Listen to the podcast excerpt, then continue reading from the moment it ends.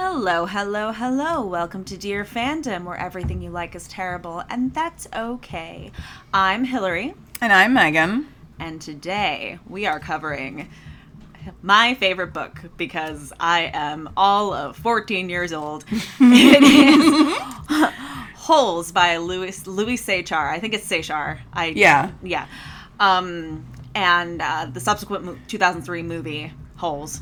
Starring Shia LaBeouf, Sigourney Weaver, Jon Voight, Tim Blake Nelson, Henry Winkler. and written by Louis Sachar.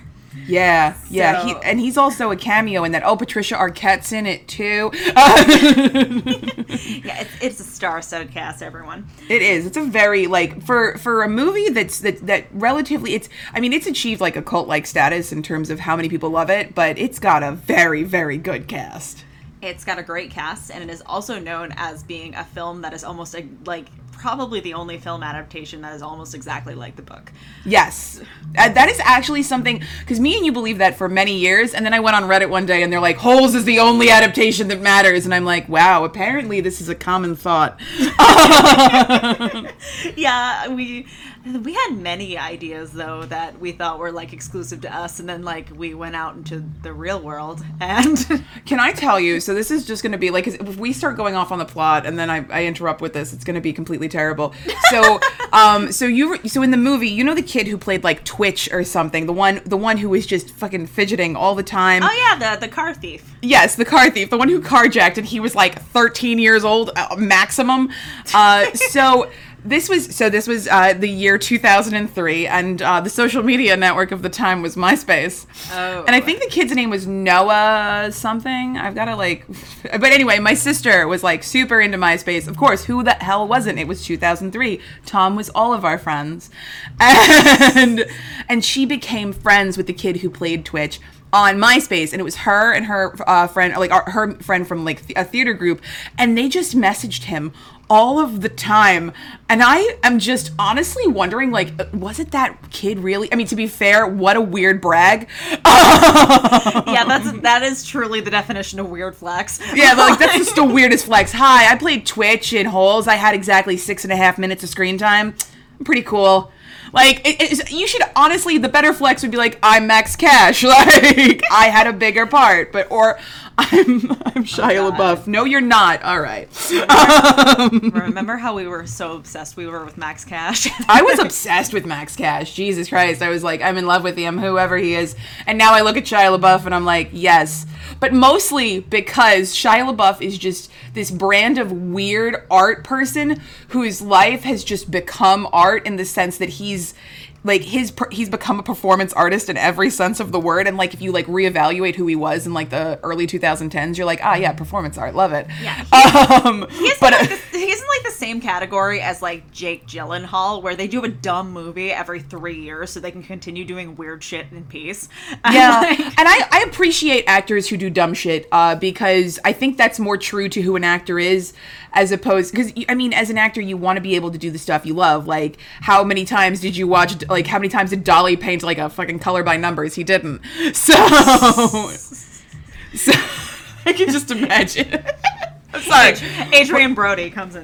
Okay. Uh, no, so we're, we're losing train of thought. But anyway, Okay. getting back to it is this is this is my small introdu- introduction is that I became obsessed with holes right the year it came out because my sister had like a hookup to the cast. the tiniest, tiniest. Hookup. The tiniest hookup to the smallest member of the cast. okay, so Louis Sachar has been ri- writing since the 70s. And he had a very popular book series um, before Holes came out called Sideways Stories of Wayside uh, Wayside School, which is about I a school. I loved that book series. I loved those books so much when I was a kid. It was about a school that was like tilted on its side, and so each classroom was a floor. And yeah, and there was no 13th floor, right? Yes, there was not a 13th floor. It went from 12 to 14. And uh, I love those books, and I read a ton of them. And um, so in 1998, he comes out with this novel uh, called Holes, and it's sort of like very unlike anything he's done. And um, he wins the National Book Award for it, and he it's on a ton of bestsellers lists. Um, and a movie gets optioned five years later that he writes. And it is the story of Stanley Yelnats, who is an extremely unlucky and in the novel overweight 14 year old kid who is in the wrong place at the wrong time and gets sent to Camp Green Lake as opposed to juvenile detention, a, ju- uh, a juvenile detention hall. Yes. And Camp Green Lake, at Camp Green Lake, you wake up at 5 a.m. every day and you dig a hole. You dig a hole in this vast desert where it hasn't rained in ages. And once your hole is done, you are done for the day. Isn't it something like a hundred years it's been since it rained? Yep, it is a hundred years because that's uh, Kissing Kate Barlow's curse. Yes. She said, You, your children, your children's children, and your children's children's children will dig for a hundred years and you will never find any. Oh, I'm sorry, Patricia Arquette. Damn. Okay. all right. no, she's sorry. such a babe. She's such a babe. My favorite part. Okay, so si- another side sidebar. Um, now I had the original DVD, which includes, and I swear to God, you need to listen to this if you can find it, a cast commentary by a bunch of che- I want to say teenagers, but they're fucking children. Um, like and it's young teenagers. and it's it's Shia LaBeouf and Khleo Thomas and um I cannot remember the name of but it's the entire cast. So you have Max Kasch and the kid who played Twitch isn't in it, but um you've got the kid who played Armpit. Um, Magnet Right. is Magnet in it? I can't remember if Magnet's, Magnets in, in it. it, X-rays in it, like they're all in it. They're all in it, and it's amazing because half of the fucking movie is Khleo Thomas going, "Mmm, are the kids so hot?" And I'm just like, Okay, listen, listen, listen. He's not wrong. "No, but he was 12." It's like that's your grandma. imagine imagine being Eartha Kitt and like being like, ah yes, I just finished this film. Gonna about watch to- it. I- oh, I'm there's a fun little, there's a fun little commentary with the kids in the show. Oh, that's good. Let's listen to it. Oh, okay. No, like that is the cause of her untimely death. Rest in peace. Her, the kid. Oh man. Um, but yeah, that's that's just a side side sidebar. Uh, if you have the original DVD, listen to the commentary from the cast because it is mwah, out of this world. So, um, Stanley, uh, Stanley Yelnats, uh, is his his name is a palindrome, and um, and he's the fourth of his name. he's the fourth of his name, yes, and um, the family is just is just notoriously unlucky, and they're on the brink of poverty. Because Yes. his father is an inventor and his mother is a housewife, and all the other generations live in the house, and um, they always blame his. Um, uh, no good, dirty, rotten, pig stealing, stealing great great great grandfather. yeah, I know. And his grandfather's name was Elya. Elya Yelnats, yes. And um, there are interweaving storylines um, because uh, Stanley's family is from Latvia. And um, there are like interweaving storylines of Stanley's family in Latvia, then what Camp Green Lake used to be before um, it was a vast desert wasteland, and the present day. And Yes. um, there was this. Uh, God, I wrote this all down, but it's like it's, No, you're good. So, I mean, if we're if we're going by chapter by chapter, so the the the, the main story starts out because a pair of really awesome sneakers falls on top of uh, Stanley's head, and then the cops find him almost immediately. Yeah, wrong and place, arrest wrong him. time. Yeah, and he is. That is just the extent of his bad luck. And um, when he's arrested, he gets sent. They're like, okay, you can go to juvie, or you can go to Camp Green Lake. And Stanley, who was poor, is like, I've never been to camp before, so like, I, I'll go there. And it is, it's like prison. So Oh yeah, it's. I mean, it's it's it's it's prison in the sense that uh, like these these children are, are being asked to dig holes every day. Uh, for no other than what Mr. Sir says, it builds character. Yeah, no, it it builds character, but the real reason they're digging holes is because they are looking for Kissing Kate Barlow's treasure, which is buried out in this desert wasteland. And she hid it. Um, she hid it from I forgot his name, from a man who was uh, pursuing her. It was the uh, warden's uh, grandfather. Yeah, the warden's grandfather. So, uh, 100 years ago, uh, Camp Green Lake was a really beautiful town in Texas, and a school teacher fell in love with the local onion farmer who was a black man. And um, she was being pursued by like a wealthy bachelor in town and she rebuffed his uh, advances and went and had basically an encounter with the uh, onion seller, Sam, and uh, the wealthy bachelor got really angry, killed Sam, and the Oh, whole town. by the way, his name is Charles Walker. Charles Walker. There we go. So, um, Charles Walker is infuriated by this because he is a giant racist. So, um, he kills Sam, and um, his mule is his mule is also killed, and he and uh, Kate basically goes crazy. She becomes a vigilante.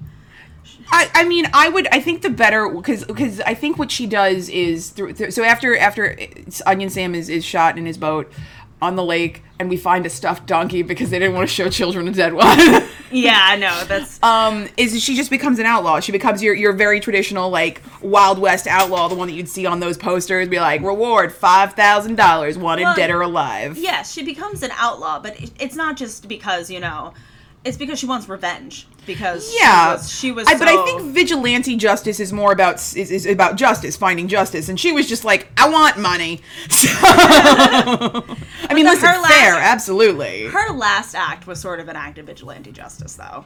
You gotta say, Killing herself after burying her treasure. burying her treasure, being like, "Fuck you, man. This is like." I feel like that's that's less of a vigilante and more pirate. Like, haha, find me now. Like, Oh, revenge, you know, like True, true. Act of revenge, absolutely. I mean, it was more. I mean, that's the thing is with Kate. Like, none of these characters are like like they're just good people in the sense that they're good people. Do they live like good, wholesome, clean American lives where like you know they've never done a bad thing? No. Kate shot and killed people and then kissed their foreheads so that way they knew who it was. Because back in the day, you you know the John Mulaney joke, and you'll tell them it was Rat-a-tat Sam and the Suzzins gang because you there was no way to track her.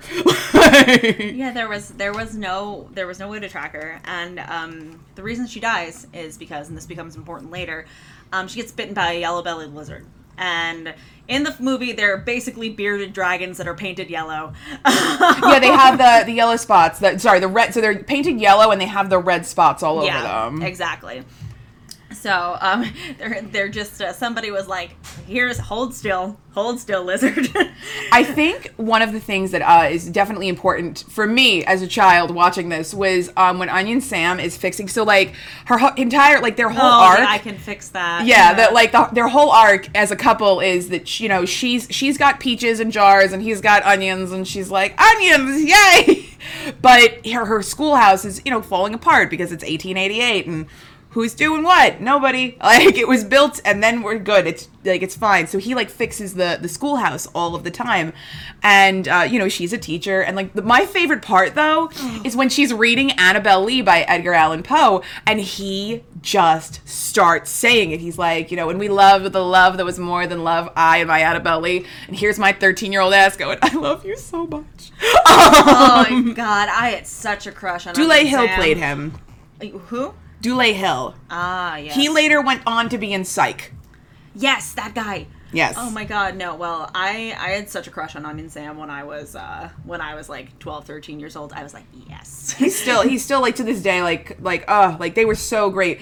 And Oh uh God, she and she's crying and he's like, I can fix that. And I'm like, "Oh." I am literally trying to remember even why she cried in the movie, and I don't think there's any specific reason. I mean, like you know, she was she was a woman in the eighteen in the late 1800s who was being tasked with not only teaching the children but your illiterate male adults, and uh, and and Onion Sam was the only man who treated her with with like any respect as an educator, as a as a person, as a whole individual and human, which is why I think her her switch was able to be flipped so quickly because every other man in Green Lake just did not respect her as a human, as opposed to being like, "You're hot, you kissed the onion picker, kiss me."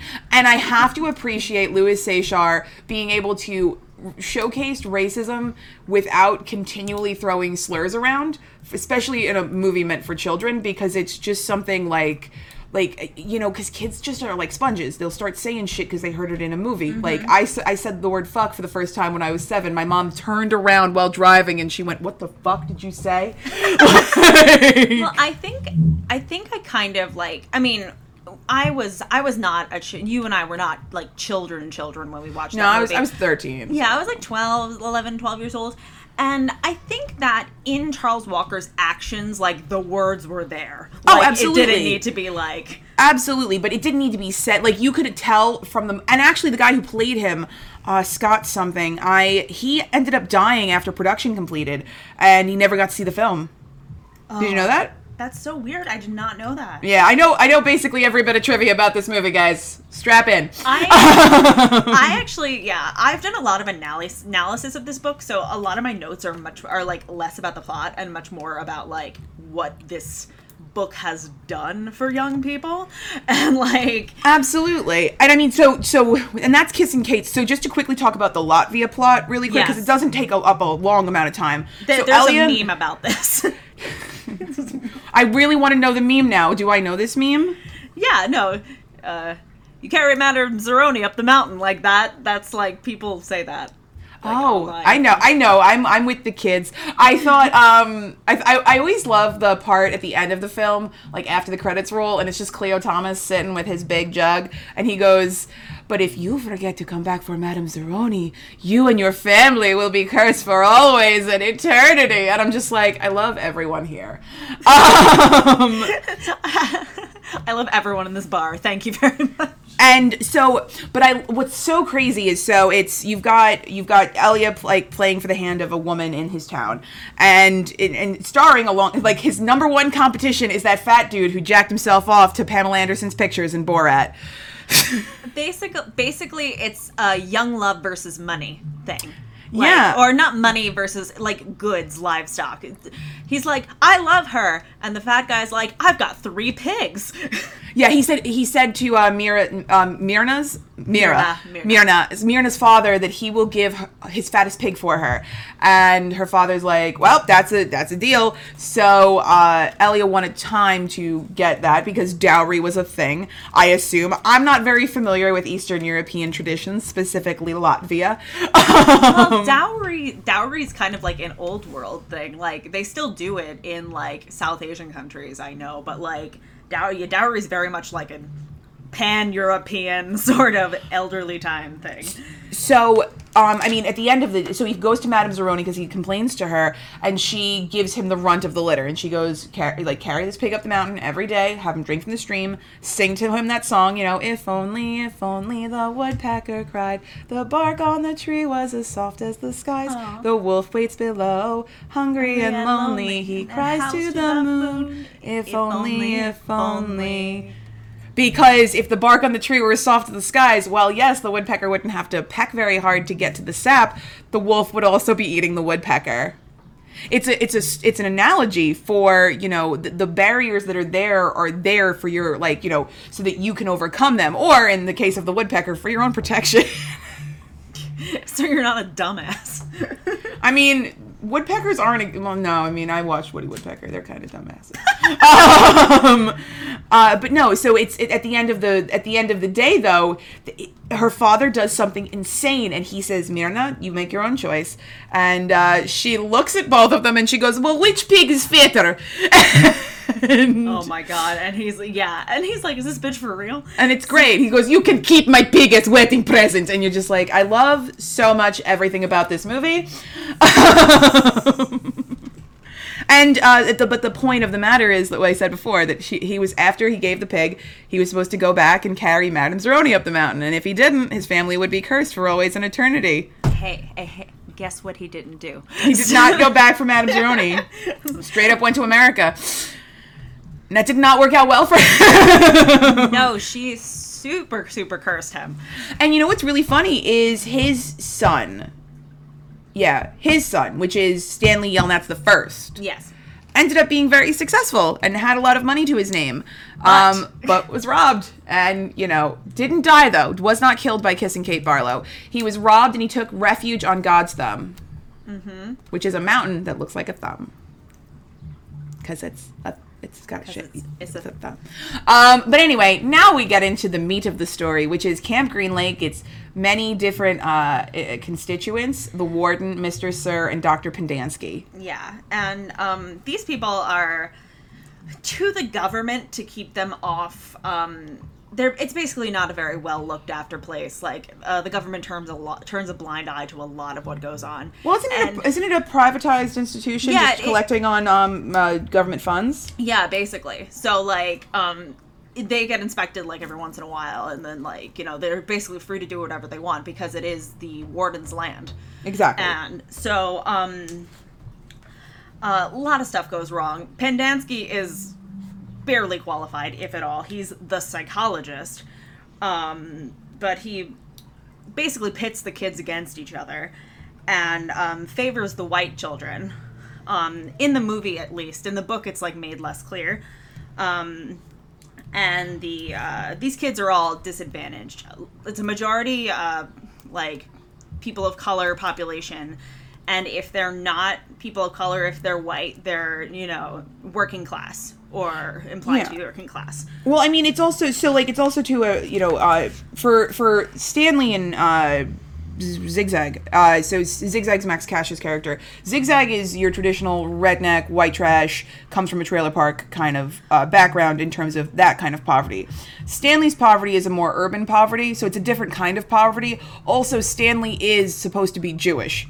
That's that's Yes, the he is, point of yeah. the character. he's Yeah. um he's he's you know it's not that not that his religion is ever like a part that like is a defining characteristic for him but the point of, of everybody getting together in this one category is that these are, are all disadvantaged backgrounds in the sense that these are all people who've had incredibly rough lives a poor jewish kid uh you know a poor probably you know really disadvantaged um you've got well uh khleo uh, sorry zero is a product of uh you know being in and out of the system the foster care system for a long time Yeah. X-Ray, I'm not exactly sure what his whole deal is. I just was in love with that kid. Um, Same. uh, um, Armpit is, you know, he's a heavy set kid. He's also a black a black boy who's who's you know who's probably not really fond of showers because that's why he smells so terrible.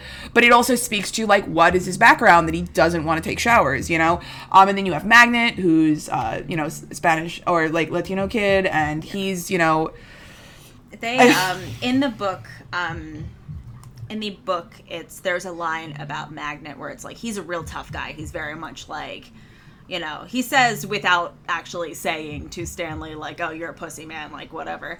But Stanley hears him crying like in his bunk at night. So like there's that side of that character and kind of like reminds you that they're children. Yeah. You know. Absolutely. And I think I mean, I think when you see it on, on a the, like like watching uh watching holes when you're an adult, you're like, "Oh my god, these are children." They're they're babies. They're like, super children. They're not like super like powerful, but like they're just they're just children. Like there's this movie was made and I think that's why this movie works so well. Is because every single person in the cast was around the age that they were supposed to be for the characters in the book. Yeah, it wasn't like there was like a 25 year old playing like a 17 year old. no, excuse me. I'm sorry. Whew. Sorry. It was hard.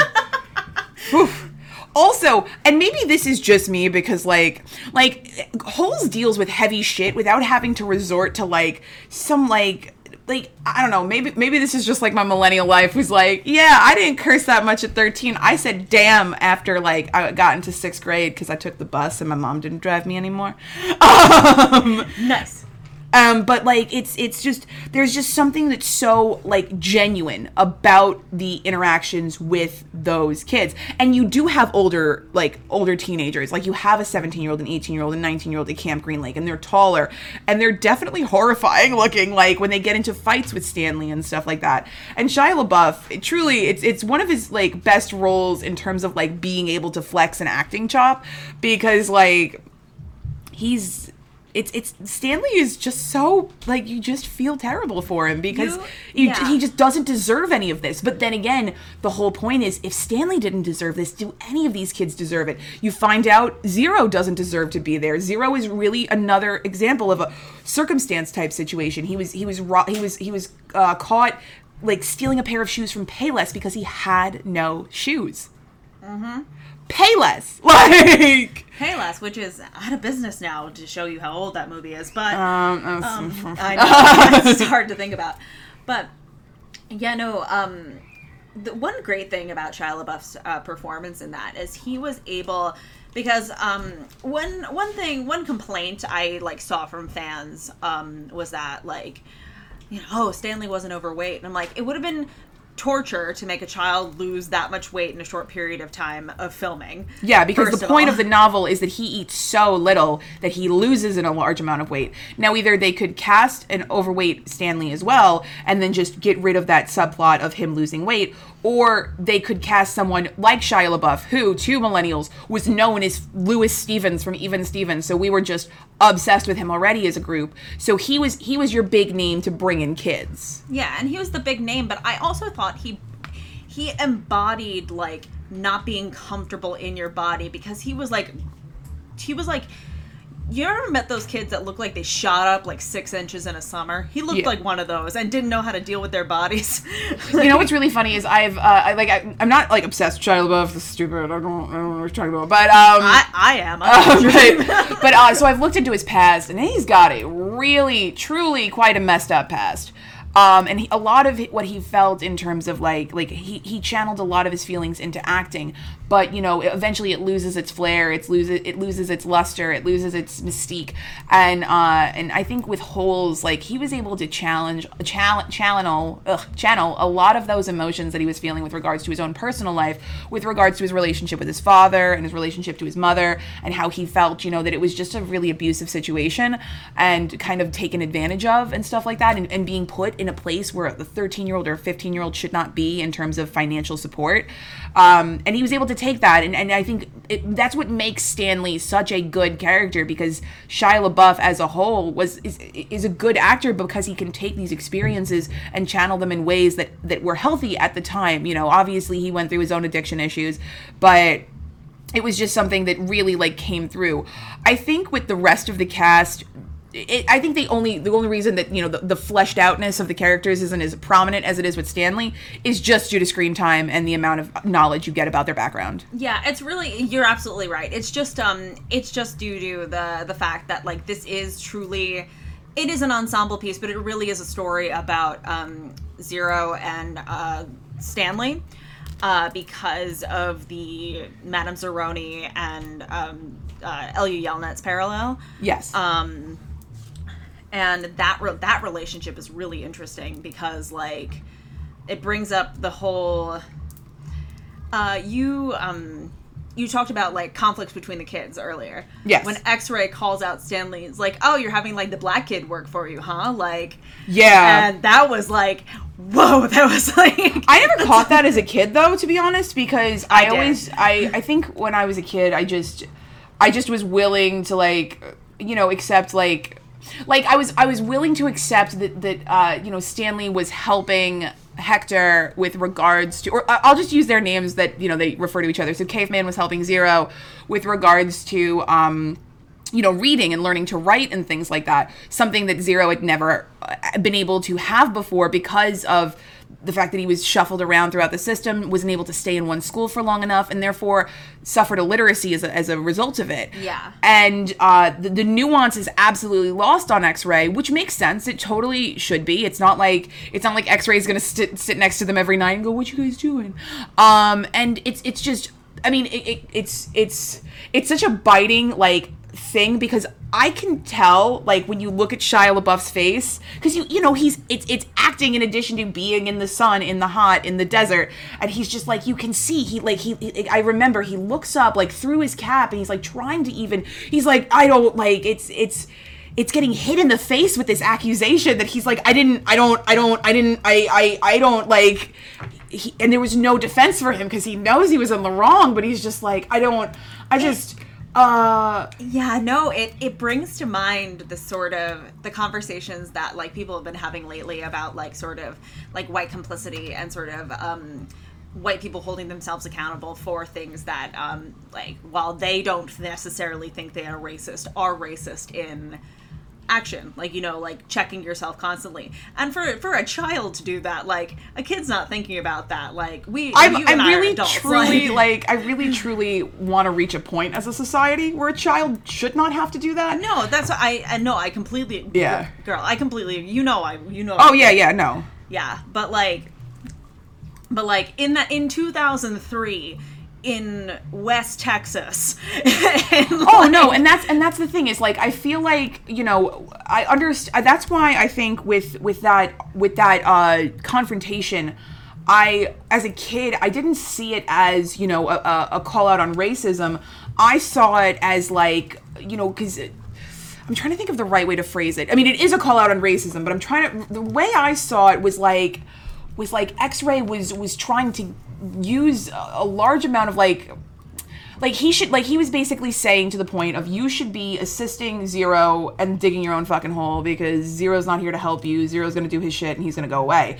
And like part of me thought it was absolutely jealousy that it was just like you know that, that it was not about it was not about uh zero being the one to dig it because they they obviously had a friendship that was blossoming at this moment um, and you know, Caveman and Zero both were absolutely outsiders, and it's not like X-Ray had given even a single fuck about Zero before that moment. Yeah, no. Cause um, it's like heavily, it's like heavily implied within the group within D Tent that um, you know, X-Ray calls the shots. Oh, yes, yes. Um, he uh, he had he had Stanley as sort of like his helper before, and then you know Stanley is helping this other kid, and it's so interesting. It's be it's just it's such a situation. It's a situation where like everyone is wrong. Like Oh yeah, and luckily because they're teenagers, they're supposed to be. That's the point. no, I, think that's what's so brilliant about this book, and the fact that like a white man was able to write this situation so subtly. It was like Yeah, absolutely. And I think, well, I just realized, so it's not set in 98, it's set in 88. No, no, it's it, yeah, it was written in '98. It, it is set in '88. Which is crazy because I, did, I thought it was just like, I was like, yeah, modern day, we're doing it. Um, I yeah, I think yeah, that's probably the only um the only obviously the only adaptation that they um that they made uh, uh besides like, you know, that's the only change they made for the like the film they set it in present day as opposed to like the 80s. Yeah, Um, I mean, but so getting back to that point is is it just like I, I the thing is these kids are are just discovering the nuances of race as you know as inmates in a prison basically uh, inmates in a juvenile detention facility in which every single uh, counselor quote unquote and the warden are white people who have literally no nuanced understanding of of you know di- of diversity in general, but also of like the difficulties it is, you know, being at least for Stanley and uh, Zero, like questioning, do I deserve to be here? Because when you're a child and you get punished, you know, you'll especially when you come from a from a poorer background. And I can speak to the fact, you know, I was raised by a single mom. I didn't, you know, I definitely know what it is like to walk to and from school, or like, like I I know what it's like to not, you know know where you know like what's like be in small living spaces share rooms things like that. So with stanley like i understand like academically achieving because you think like that's going to be something that's going to help in the end and and i love i related to stanley really heavily as a little girl because like i just i saw that he was so intelligent so hyper hyper intelligent. And he was only going with the flow as a follower in an attempt to not cause conflict within groups. He was not doing it because he truly just thought like x-ray was a genius. He's just like i have friends. This is so cool. And also i used to do the exact same thing when i was a kid which is swing your arms behind your back clap swing your arms behind your fr- in your front clap swing your arms like it's great. We were super cool. um and like it's just awkward white kid syndrome. Um, and and like like his friendship with zero was just something that i like loved so desperately and so deeply because like they just relate to each other so much. And at no point like like at one point he's like oh i don't know who my mom is. And he goes oh wow like there's no like i think as adults if you had said something like yeah my, I, I've, I've never met my mother i don't know who she is they'd be like oh my god are you okay? What's Yeah, because Stanley spends the first part of his book, the book, like partially, not partially, he spends the first part of the book like actively hating his life and actively being like i'm so unlucky like the worst i live the worst life in the world like and like mm-hmm. staying under the radar and like through his friendship with zero he's like hey i don't have it that bad you know like and it's and sometimes it's the ability to talk to other people especially within the same community because hector and stanley are from the same community like they're from the same town That's why they both go to the same place. I think everyone in the in the in the in Camp Green Lake is within is within the same city limits or, or things like that because No, it's it's a it's a regional like it's like it's the same thing as like a regional juvenile hall. Like, you know.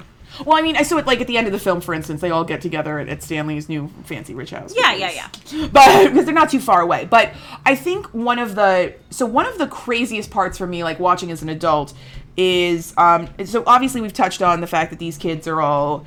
I mean, just from so many different backgrounds, and yet they all do get along really well. They have this really true, like, genuine human connection. And then you look at the adults, and you've got what I would consider a trio of heavyweights in terms of acting, specifically led by Sigourney Weaver, which is a heavy choice. You're like, hey, we're gonna get Ellen Ripley to lead this fucking group, and you're She- just uh, like, Okay, I'm gonna be I'm gonna be real. Like, it's not. I was. I'm not a person who is like easily. I horror movie like horror movies are kind of whatever for me. I've always sort of like I don't like gore, but it's not like you know I'm very scared of horror movies. She genuinely freaked me out. The whole thing, the when she like scratches Jon Voight, like the fact that she could just turn in an instant. Like, Oh my god, that type of person is horrifying. And that's- those people are real. Mm-hmm. So she's not like so now we have like now we're using like Karen for everything like oh she's gonna call the manager no no no no Sigourney Weaver is not fucking Karen in this situation Sigourney Weaver is the kind of person who's like sweetie oh you know what could you dig another hole for me I promise you'll get another ration and it's very much this like like benevolent like overlord type fucking personality and if you cross her she'll fucking ruin your life and it's it's terrifying. But I mean, Sigourney Weaver. Um, if I could have any mother in the world that's not my own, it'd be Sigourney Weaver. To be honest, your mom kind of looks like Sigourney. she Weaver, does so, look like Sigourney Weaver. I'm obsessed with Sigourney Weaver mostly because like in my in my head, like I close my eyes and I'm like in an alternate universe, I was I'm actually Sigourney Weaver's child. Oh my god. But no, I, I, I, and this is the thing is, I adore Sigourney Weaver in terms of the performance aspect.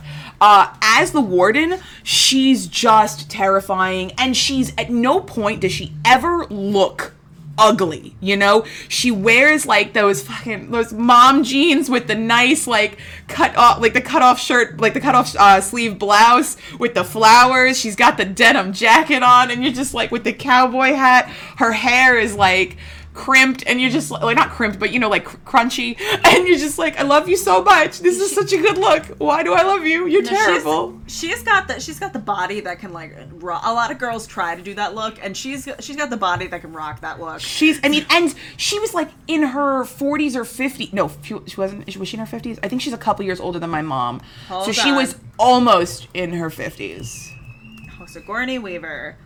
Um, she was in. No, she was she was definitely in her fifties. She was. damn that's what it, that's that's how good you can look if you just play problematic people and aren't problematic yourself everyone um, take that take that for uh, for example from Jon Voight who I'm not exactly sure what led to him looking as horrifying as he did throughout most of his career but um I mean I'm just going to go to the fact that I know he had a really weird fucked up relationship with Angelina Jolie so we're just going to like pass that off on the fact that he's aged like uh, a bowl of mashed potatoes in the Texas sun that's a good That- one That stinks. Thanks. um, and the only so my I think my largest issue uh, with the entire movie and book at the end of the day is it has to go down. It comes down to Jon Voight's character. Is so Mr. Sir is like you know the most masculine name you can think of, and he's just. Uh, not well in the head. He's he's overly paranoid, overly anxious. He rules with an iron fist because the warden kind of just lets him do whatever the fuck he uh, he wants to do because she's not really she doesn't give a shit about these kids. She only cares about finding that treasure. And as long as they work every day and they attempt to look for it, that's all that she gives a fuck about. And that's her biggest crime is that she is so goddamn malevolent in the sense that she doesn't care about people. She doesn't care about these kids, these charges of hers. She doesn't care if they have good food. She doesn't care if they have anywhere to sleep. She doesn't care if they have showers. She just wants money. Whereas Mr. Sir, on the other hand, sees these people, sees the the uh, you know the constituents of D Tent and Camp Green Lake, and he sees criminals. He sees evil, evil children, and he does what he can to just enforce this wrath of all the time. And it's it's it's evil in a very real like you know very forward front sense. And then you have dr pendanski who's evil in the sense that it's it's all behind his back. He plays these mind games with these kids to try and get them against one another to try and target them all against zero specifically who he hates more than anything else. And i really never understood why in the context of it. Um and uh it's and it's, it's just like these trio of adults are all different forms of evil you know hear no evil see no evil speak no evil type situation I also yeah, and I also think that like kind of extends to be like slightly like I guess more like America specific. It's like the three different forms, like like three different manifestations of like white supremacy. And, that's fair yeah absolutely absolutely Like where we have the warden who is like the the overarching malevolence of white supremacy because it benefits because it like it, it just for the sole benefit of like the the like the person in the highest position. exactly And then there is uh, Mr. Sir, who sees all people of color and all people who are like different than him as evil and like less less than. Yep. And then there's Pendanski, who comes. He's the most interesting one because he comes from an academic angle, and a lot of people think, oh, it's the liberal, it's the you know this guy, it's the caring guy. No, he's just as racist as the rest of them. What does he say? He says something in the movie, like when he's introduced, and he's like, um, you know, he, he, he basically says something along the lines of, you know, I. You can you you know your, your past doesn't make you who you are in the present or whatever it doesn't make your future, and it's just like it's it's it's so misleading because when he because out of all of the characters, so Mr. Sir gets scratched in the face by the warden, which was a love it, um, but Love to see it. love to see it. And, and and the reason Mr. Sir faces the wrath of the warden is because Mr. Sir is if we're using the white supremacy model, you know, uh the warden is basically like your CEO doesn't want to get their hands involved in anything. And but if shit fucks up, you're going to punish whoever is below you underneath you in this hierarchy and then that way their in turn their anger will then be threefold tenfold thirtyfold on the people who they are meant to attack Oh yeah, no, that and you see that in privatized like prison, like federal prisons, but also privatized prisons all the time. you Exactly. know? You attack if, if if the warden lashes out at the uh, head of security or the head of the corrections officers, he in then turn attacks the prisoners at any given chance. Yes. And it's it's all about no repercussions. And then you have Pendanski who is playing the most fucked up mind games and my favorite thing is is that he continues to insinuate that Zero has no brain, has no intelligence, is not a smart person, and he sell he, he keeps going, you know, C A T, what does that spell? D O G, what does that spell? And then he goes, What about D I G? What does that spell? And then Zero grabs his shovel and hits him with such force on the upside of his face with the with the front of the shovel, and then he looks and he goes, Dig, and he runs, and you're just like, ah, that was great. Oh, it's so good. It's so righteous because like you're rooting for Zero through the whole thing, and you see what he's doing is wrong, and you know you see what Pendanski is doing is wrong, and you know that he's just like it has the most hateful, like racist, like um, anti-homeless. Like he thinks he's nothing because he comes from the streets. Exactly. He's a he's a product of the system of the foster care system. Therefore, he will never be he will never be able to contribute to society type situation. Because people really hate poor people in America. Yup. Um, which is crazy. Well, that's a, that's a, that's a different tangent. Um, so the point, the, the but getting back to one of the biggest issues that I have with the movie and the book at the same po- moment is at the end everybody gets their just desserts. Um, you know, uh, Stanley and Zero go up the mountain. They break the curse. Uh, they find the treasure. Everything's good. Everyone's getting arrested because his parents suddenly came into a lot of money because his dad figured out how to make feet stop smelling, and uh, then at the end, the uh, cop, the FBI or whatever, the local state police are arresting uh, th- this trio, and he goes, Marion Sevilla, you're not allowed to have this kind of weapon on you, Marion. And then, uh, and then the boys go, Marion, I didn't know that was a guy's name. And then Mr. Sir looks at them and goes, It's not. And for the longest time that is just the most ambiguous fucking ending because you i want to like immediately jump to well marion is obviously a trans man Uh, but like that's just that, or it could just be that Marion. Marion is actually is, how do they spell it in the? It's, with. It actually is a gender neutral name. It is a gender neutral name, and because if it would, if it was the A, then that implies a, a- a more feminine tone to the name. But it, it's with an O, so it's specifically neutral. So it could just be Mr. Sir hating his name, you know. So I don't because I, I I really would hate to say that Louis Sachar wrote that line with the intent of like like in the subtext just being like and mr sir is a trans man who just like you know, like it's just it's not No, I like it really upsets me it you know that. I think I think it kind of goes back to it harkens back to the he's the Mr. Sir, he's so masculine and the fact that he resents the fact that he has a name that could be perceived as feminine or as gender neutral. Exactly, and that's Like- and that makes sense. That makes a ton more sense to me because I think I think though it, it is an absolutely the way it's acted to by Jon Voight doesn't help to serve any Yeah, kind of specific answer. It's so yeah, no, I didn't think about it that way, but it is really ambiguous. And that's something just- like as a as a director, you have to sit down with your actor and be like, listen, you, like if you're gonna if you're gonna say this line because it's it just it's two words, it ain't. Like you gotta have either like complete disdain for your name so we know it's your name you hate. But the way jon voight delivers it is it's kind of like eh, it ain't. Like, Yeah. and that's why but it's such a weird note. I mean it's a great note in terms of like they they do like it's it's this is why i love holes because the way it ends is it rains for the first time in a 100 years. Everyone's happy. Like you, there's this really big huge hopeful ending that just you don't really get in real life a lot of the time but for a kids movie specifically about the prison system it's just like it's a way where you're just like yay because in kids movies you really do want to wrap it up nice and tight you know Yeah, no, exactly. I think the fact, like, it presents what we want so often in juvie situations where it's like a lot of juvenile prison situations and like foster system situations and things like that, you know, they don't end well. The kid ages out and, you know, they're left with nothing and there is no happy ending for them in real life and we get everyone's getting a pool party. Yeah great. i mean at the end of the day uh you know it's it's it's a very big very big discussion with regards to the juvenile detention center and like how they you know handle their population and like who exactly makes up that population and what exactly their reasons are for being there. Because on one hand you'll have you know kids like zero who literally stole shoes from payless worth $20 or less. And they're in juvie now because they could not afford a lawyer and they're part of the system. Therefore they're stuck there for years.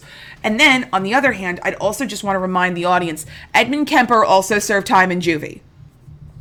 So there are definitely, you know, murderers and like, you know, people or like, you know, set, you know, 16 year olds or 15 year olds who hopefully, you know, are, are justly in there for like fucking horrific crimes against people, but the vast majority are not those people. The vast majority are people who have just fallen through the cracks in a system that has canyon sized cracks. Yeah, li- yeah, like we talked about this in our um, Watchmen episode last week, and it's like the same thing in the adult system. It's just even more tragic in the children's system because so much prevention could be done in schools, and so much prevention could be done like at the sort of like at the base level, mm-hmm. but we're just not funneling resources toward that for some reason because private prisons, everybody. I can say that the one big thing that I can walk away from holes with is that your friends who share your background, who share your story, and while their lives may be objectively worse or better, it's really not a competition, like trauma.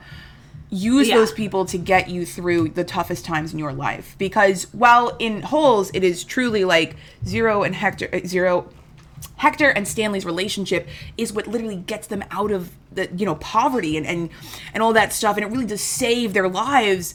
Friendship can also save your life in many many different kinds of ways. Not just because you got lucky and you carried a kid up the mountain and broke a family's curse. In the sense that like, you know, having someone who knows your life and relates to your life so heavily because they've lived it, it's a lived it's a shared lived experience. That's you know that that validation of your life of that experience through those friendships. That's what's important. Having and even listening to the cast commentary like no these children aren't in prison. Uh shia labeouf would at one point. Yeah. but uh but they they became they bonded so heavily over this experience. And it's just you know it's about that. It's about using your friends to help together, like help you both get through those toughest times, those darkest times in your life. Because at the end of the day, you know, the system fails a lot. Your your parents fail, adults fail, but those people who who struggle right alongside you, they won't fail you. No, that's that's so beautiful. Like I don't even have anything to add. That was gorgeous. Thank you. Wow, Megan. Thank you. You know, I just do some I do some philosophizing on the side. Aw. My God. But anyway, um, that's that's basically our episode. I'm gonna we're gonna end on that because I think that's a really gorgeous place to end. Thank you. and if Um, you want me to release a book, I won't because that takes time to write. But I can definitely talk for another forty-five to fifty minutes.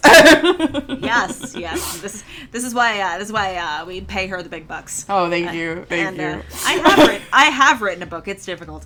Um, Oh so- yeah. Um, and so n- next week, God. Well, next week's unannounced at this moment. We're gonna discuss it. Uh, yeah, we will uh, we will discuss it. It'll be a surprise to both you and us. Yes. So uh, thanks so much for listening, in, everyone. Uh, stay safe. Please, please exercise caution when you're hanging out with family and friends. If you are hanging out with family and friends, and go, this this thing is far from over.